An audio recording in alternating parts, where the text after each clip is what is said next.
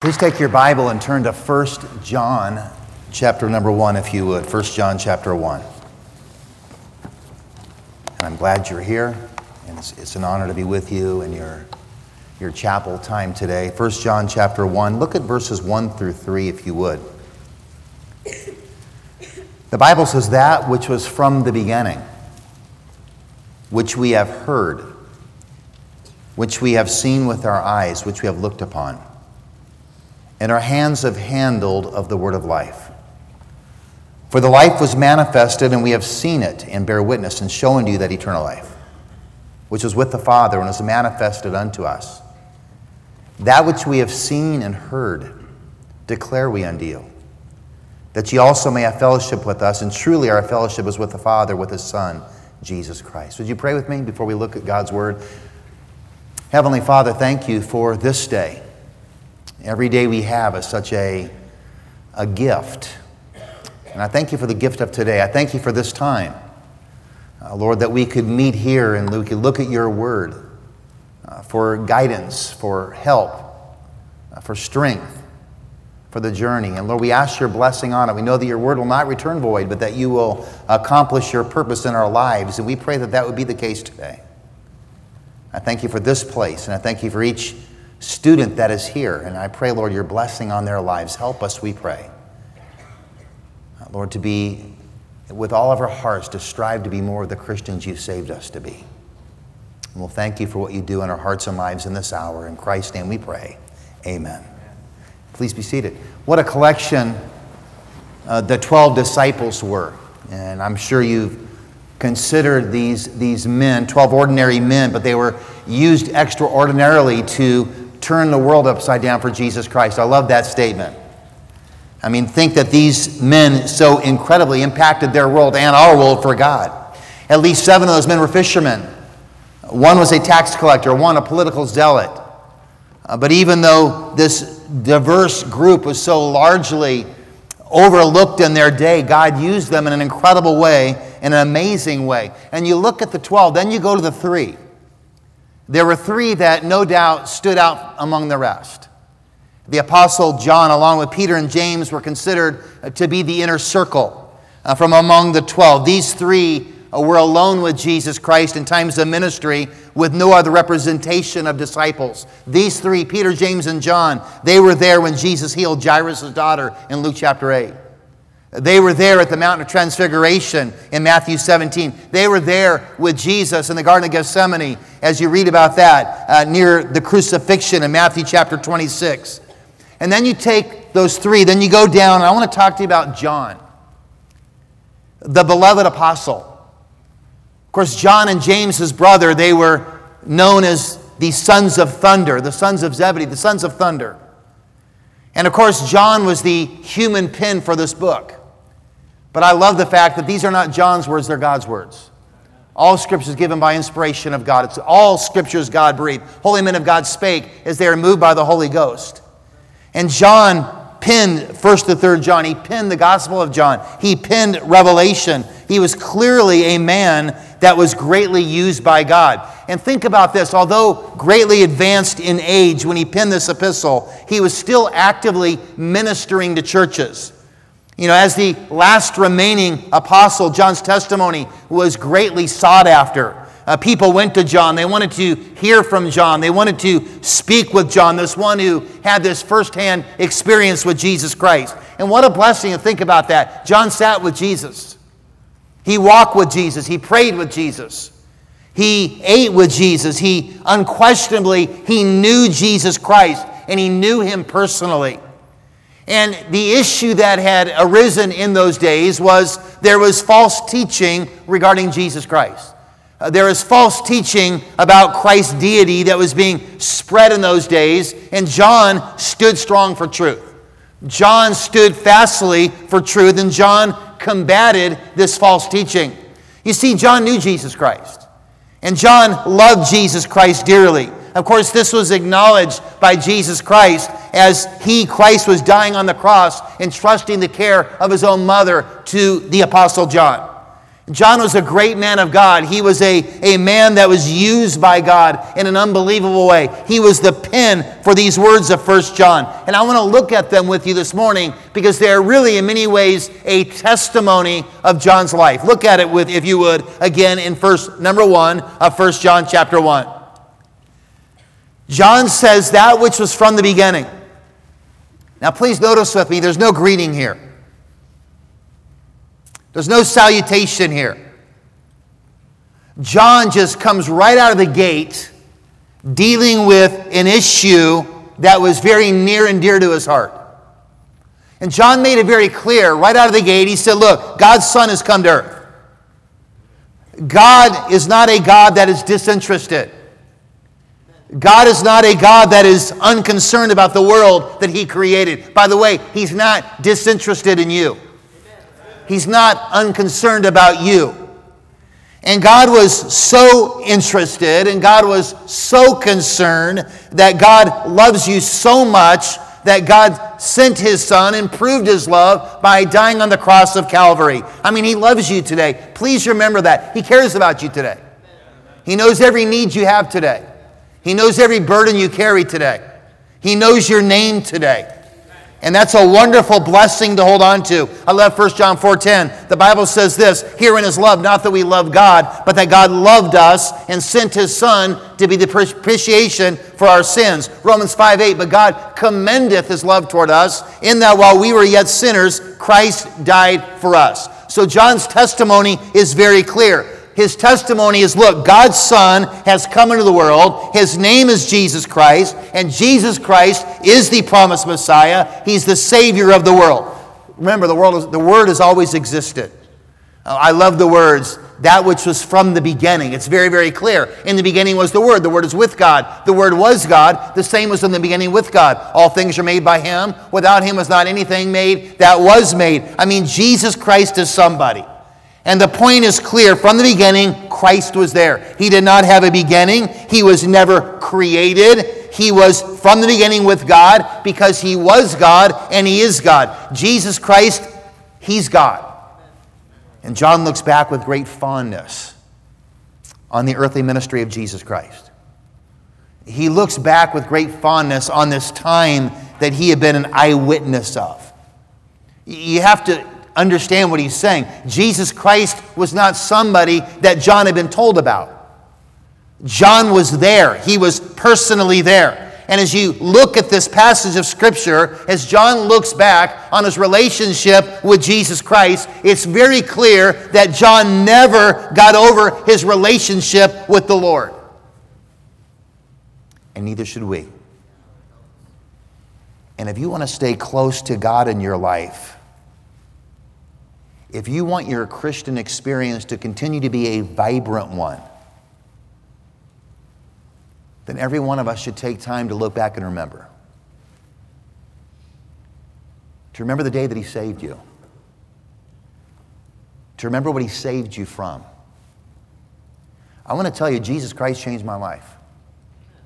I grew up a pastor's kid. I grew up in a Christian home. I graduated from a Christian school. I went to a Christian college. I graduated from a Christian college. I taught in a Christian college for four years, and then I got saved. May 13, 1990. And I'm going to tell you, I'm not everything I ought to be. But I'm going to tell you, I'm a far cry from what I used to be. And that's what, the, that's what God does. Therefore, if any man be in Christ, he's a new creature. Old things are passed away. Behold, all things are become new. And, and when a man or a woman forgets all that Jesus Christ has done for them, you're headed toward the weeds. You're, you're headed off track. You're headed off course. And when we do not keep our eyes on Jesus Christ and remember the many things he's done, and he's done many things, hasn't he? It's then that ingratitude begins to creep in. It's then that apathy begins to creep in. It's then that, that doubt can even begin to find its way into my life. By the way, that's exactly what happened to the church at Ephesus. They lost their first love for Jesus Christ. And in the busyness of your college schedule, and I, I get it, there's so much going on, so much to keep up with. Not just in school, but you have your job, and then you've got church responsibilities, so much happening in the busyness. It's easy to become distracted, isn't it? So I have to ask you was there a time when your love for Christ was more vibrant than it is today? Was there a time when your heart burned for the things of Christ, but you've kind of grown stale, indifferent, maybe even cold or hard? You know, I like to ask people this question How long you been saved? They say, Well, I've been saved 10 years, or I've, I've been saved 15 years. And then my next question is this Hey, look, have you grown each of those 10 years or 15 years, or have you repeated that first year 10 or 15 times? Where are you trending today? I mean, you, you, might say, well, I want to be here in my Christian life, but I'm right here, and then this person, they're down here. And you say, well, which one has the more vibrant Christian walk? I don't know. This person may be heading this way, this person might be heading up. So the question is, where are we at today? Where are our lives today? By the way, we, we need to know that we've been saved. And then once we've been saved, we need to do everything we can to, to have a vibrant walk with God, to, to be right with God, to be close to God. I can, I can remember so clearly my dad saying, Son, the Bible says the chief end of man is to glorify God. And then he'd look at me and say, And Tim, how are you doing with that?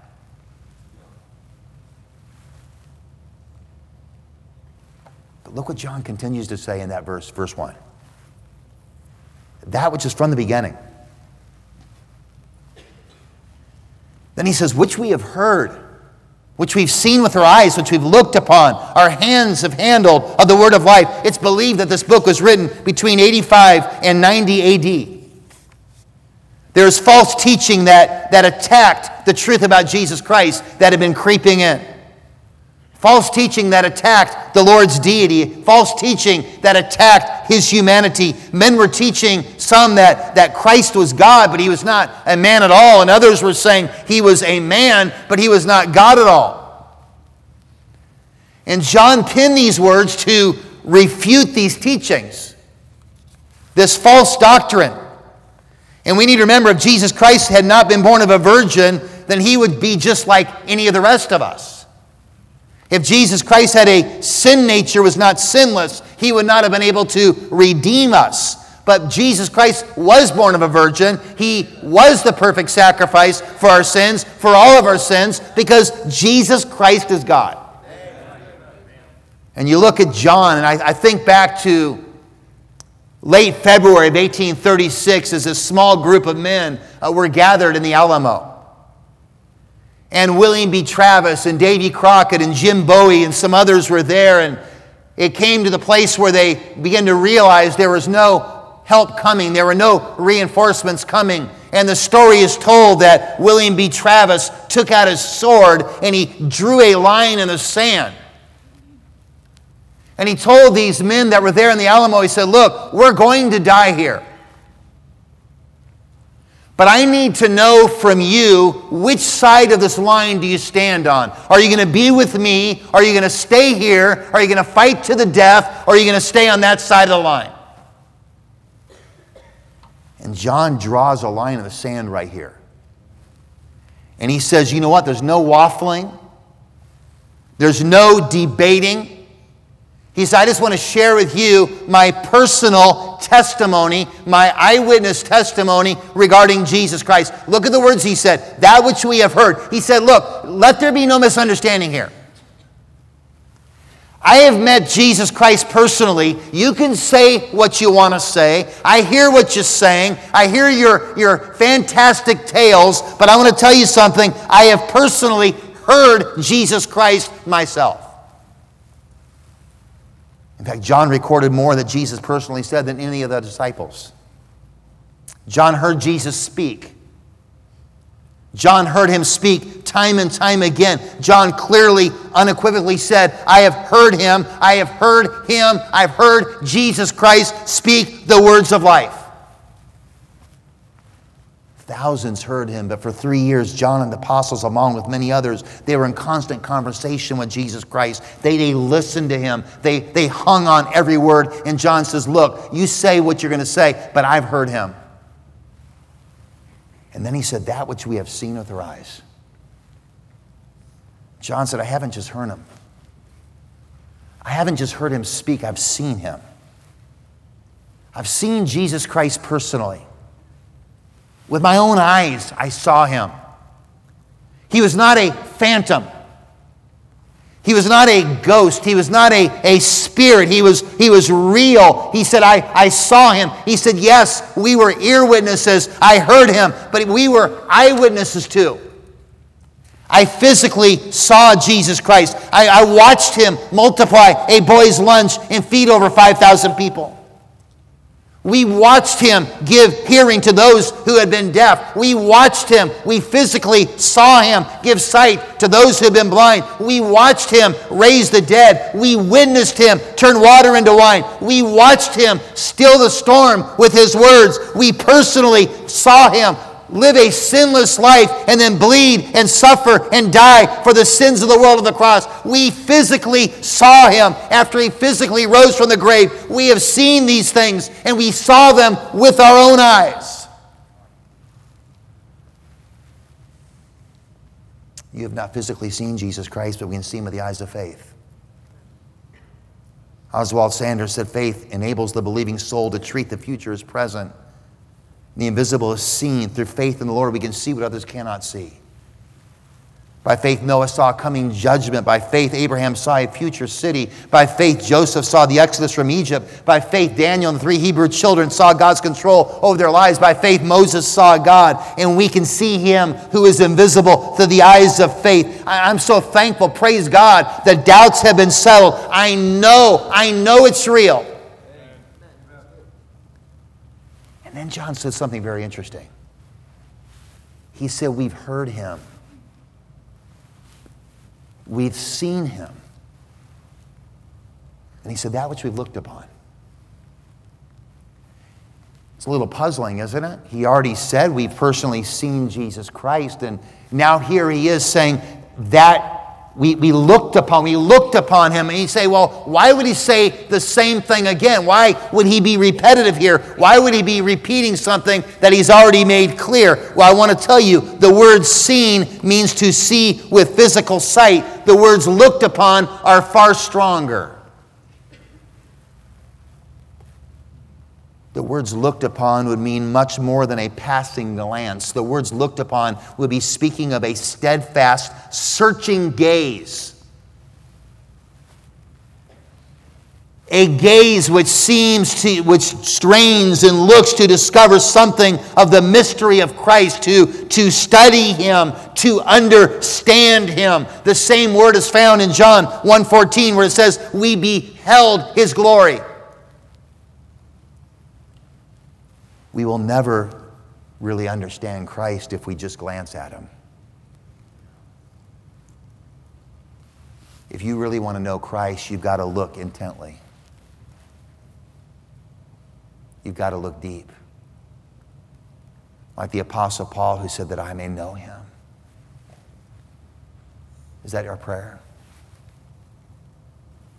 Is that our heart's deep desire? Well, I'm going to read so I can check off the list that I've read. No, I want to read so I can know Him. I want to talk with Him so that I can know Him.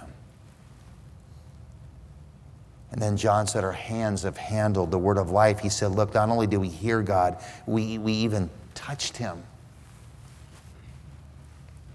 For three years, we scrutinized Him closely. We were with him, we walked with him, we watched him, we talked with him, we, we ate with him, we even touched him. And John said, I hear what you're saying, but I got to tell you something Jesus Christ is real. He said, I spent every waking moment of three years with him. He changed our lives, he changed my life. He says, Nothing you could say that could make me doubt that. When we know Christ, there's nothing anyone say that can make us doubt that. I tried to change my life. I tried and tried and tried, and I could not change my life, but I'm so thankful Jesus Christ changes lives. But I want you to notice what John goes to next because this is really important. In verse 2, he said, For the life was manifested, we have seen it and bear witness. And show unto you that eternal life which was with the Father and was manifested unto us. Verse 3 That which we have seen and heard, declare we unto you.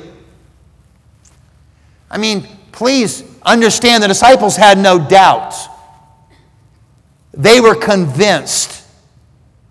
The bodily resurrection of Jesus Christ sealed it. Peter clearly understood who Jesus was. Think back to when the scoffers turned their backs on the Lord. Jesus asked the disciples, Are you going to leave too? And Peter said, Lord, to whom shall we go? Thou hast the words of eternal life. The disciples heard Jesus and they believed Jesus. And this morning we say amen to all that. And we should. And Jesus Christ is God. Jesus Christ is the promised Messiah. And he did come and he did live a sinless life and he did die on the cross. I mean, just think of everything he went through. His body was so brutally beaten that the psalmist said he was plowed. His body was plowed. His visage was more marred than any man, his countenance more marred than any man. It was unbelievable what he went through for us. And we should say, I'm so thankful for what Jesus Christ did for me. I'm so thankful that He saved me. I believe He's real. I believe He changed my life. I believe He can change people's lives. And we should say amen to that. But you need to notice something. The disciples not only believed all this, they bore witness of it. With every opportunity, they shared, they talked about they spread what they knew to be true. They just couldn't help but speak the things that they had seen and heard. There's nothing more important than knowing Jesus Christ. Would you agree with that? And then doing everything we can to make Jesus Christ known. Roger Sims was hitchhiking his way home, and he would never forget the date. It was May 7th. His heavy suitcase made Roger tired. He was anxious to take off his army uniform once and for all. Flashing the hitchhiking sign to the oncoming car, he lost hope when he saw that it was a brand new Cadillac. To his surprise, the car stopped. The passenger door opened. He ran toward the car, tossed his suitcase in the back, and he thanked the handsome, well dressed man as he slid into the front seat. Going home for keeps? Sure am, replied Roger. Well, you're in luck if you're going to Chicago. Well, I'm not quite going that far, just a little outside Chicago. Do you live in Chicago? He said, Well, I have a business there. My name is Hanover.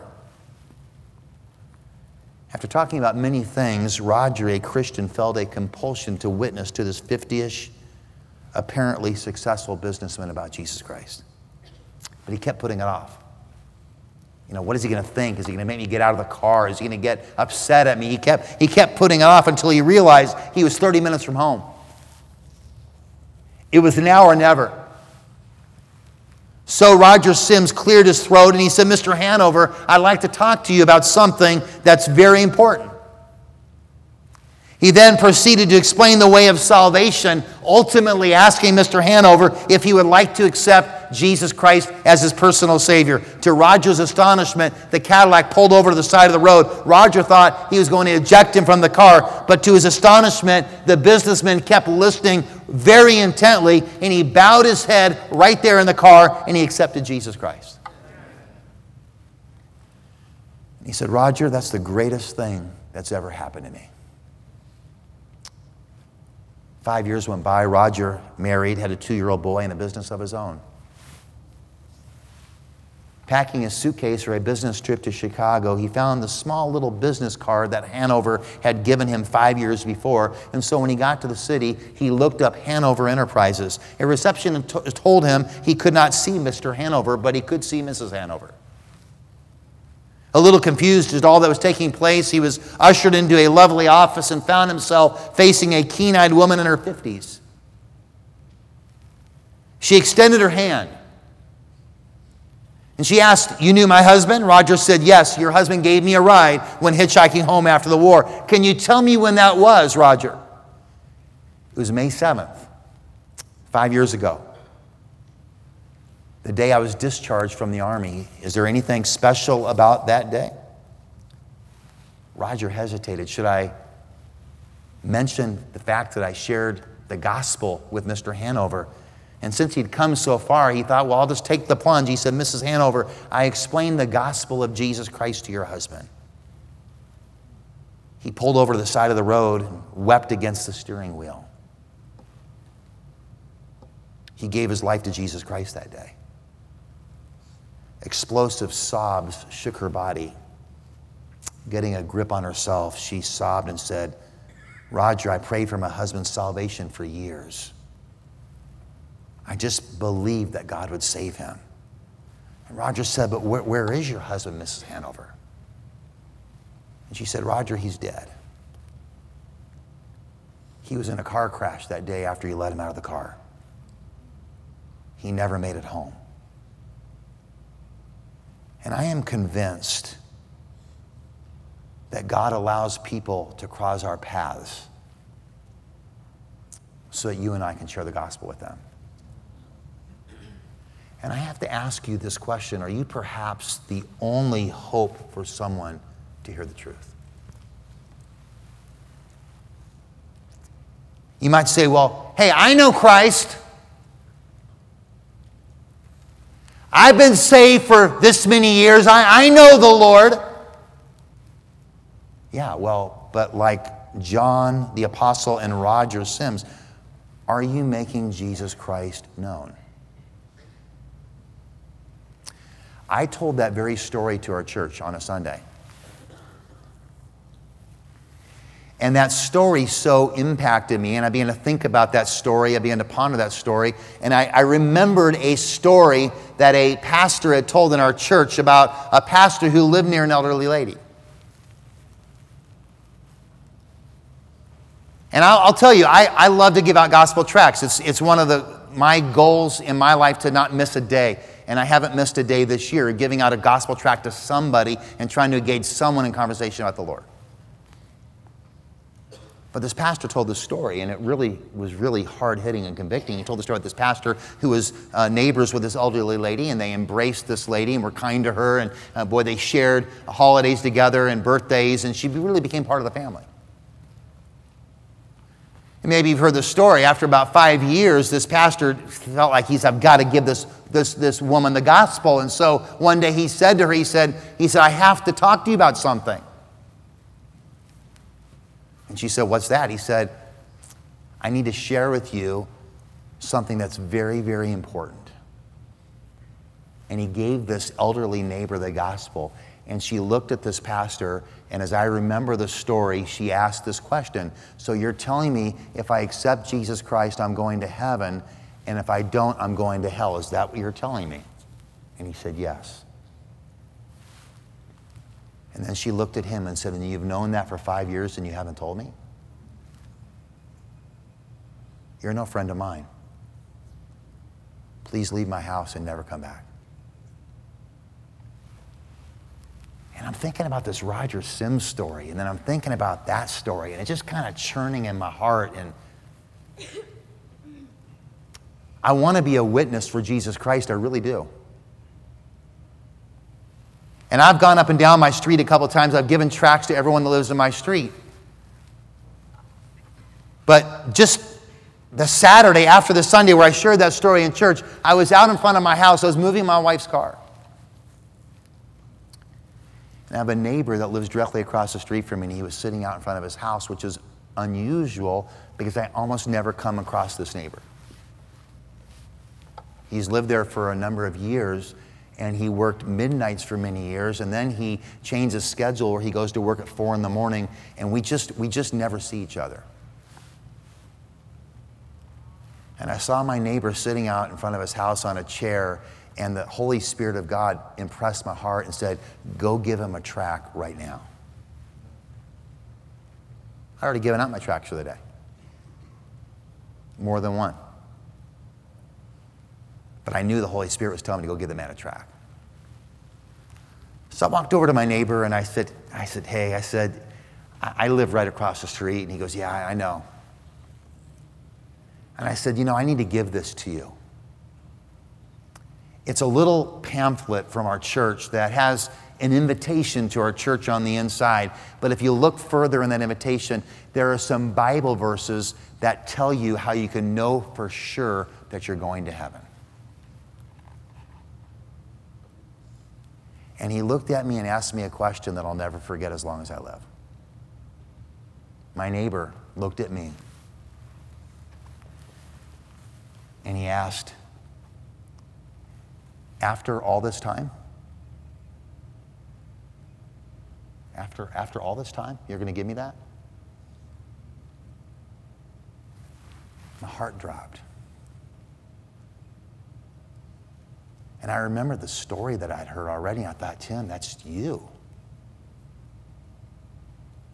And I said, Well, I am very sorry. But I said, I know God wants me to give that to you. And then he asked me a second question. He said, How could you know what I'm going through? I said, I don't know what you're going through. I just know God loves you. And God wanted to give that to you today. I said, Could I ask you this? I said, If you died today, are you absolutely certain you go to heaven? He said, No, I go to hell. I said, Well, could I take the Bible in a few minutes, show you how you can know for sure you're on your way to heaven? And his wife walked out in the garage and she said, Well, I'll tell you what we're going through. She said, We're splitting up. In fact, the house is going on the market. We're done.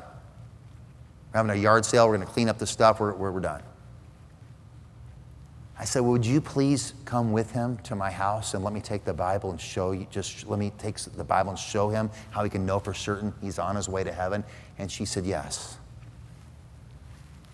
They sat down at my kitchen table. And I gave this couple, about 60 years of age, I gave this couple the gospel. And as I'm nearing the end of giving the gospel, this man's wife, she starts weeping. And I just didn't really know, but I knew God was directing me to focus on Him. And so I focused on Him and I asked Him this question Would you like to accept Jesus Christ into your heart as your personal Savior? He said, Yes, I would. This is Sunday afternoon now we met the next day and he prayed and accepted Jesus Christ as heart as his personal Savior. And I looked at his wife and she said, Well, you know, I, I, just believe I made a decision for that a long time ago, but I've drifted far, far from God. I said, Well, would you work on this marriage if I helped you? And she said, Absolutely. Well, the next day,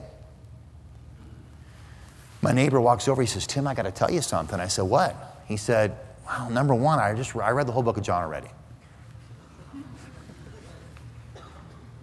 He said, Number two, I did all 80 of those questions you gave me. He said, What's next? I talked a little more. He said, I got to tell you something else that's really weird. I said, What's that? He said, Every day when I get up to go to work in the morning, I would play casino games on my phone. He said, Something this morning told me you need to delete all those. So I did. I said, So what are you going to do instead of that? I'm just going to read my Bible. So they came to church. The couple came to church. And the next week, their daughter came with them. She's 32 years of age. She came with them. And after church, she came up to me and she said, Pastor Tim, can I talk to you tomorrow? And I said, Sure. And she came to my office and she said, I just have to tell you what's happened in Randy's life is undeniable. She said, He is not the same guy. I need what he has. And so she prayed and she accepted Jesus Christ as her personal Savior. Friday of that week, Randy texted me and says, Hey, I need to ask you something. I said, What's that? He said, My wife wants to talk to you too. So she came to my house that day and she said, Hey, I know what I said to you, but I don't have what they have. I, I, I don't, I don't have that. I, I, need that. I mean, his life has changed so unbelievably. I, I don't know how to tell you. I mean, I just, I don't have that. I need that. So she accepted Christ. And then the next Sunday, all three of them came to church. I watched during the prayer, and they all three stood there and held hands together during prayer. And all three of them followed the Lord in believer's baptism. I think we have a picture of that. Do we have that?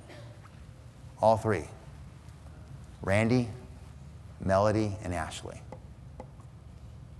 I have a question for you, though. Who would look at you and say, after all this time? Someone said this it does not matter how eloquently you speak, how beautifully you sing, how precisely you organize, how gifted and talented you might be. If you're not endeavoring to lead people to Jesus Christ, you're not right with God.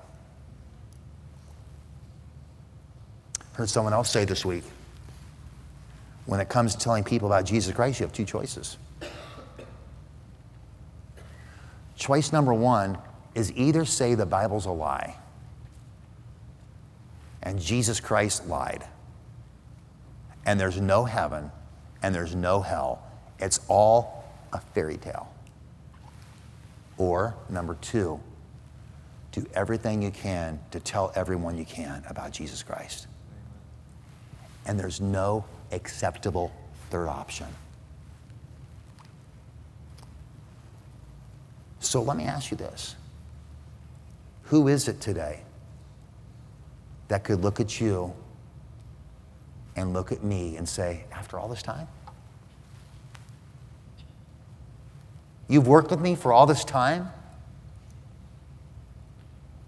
You've walked into this restaurant all this time? You've lived near me all this time? You come to this bank all this time?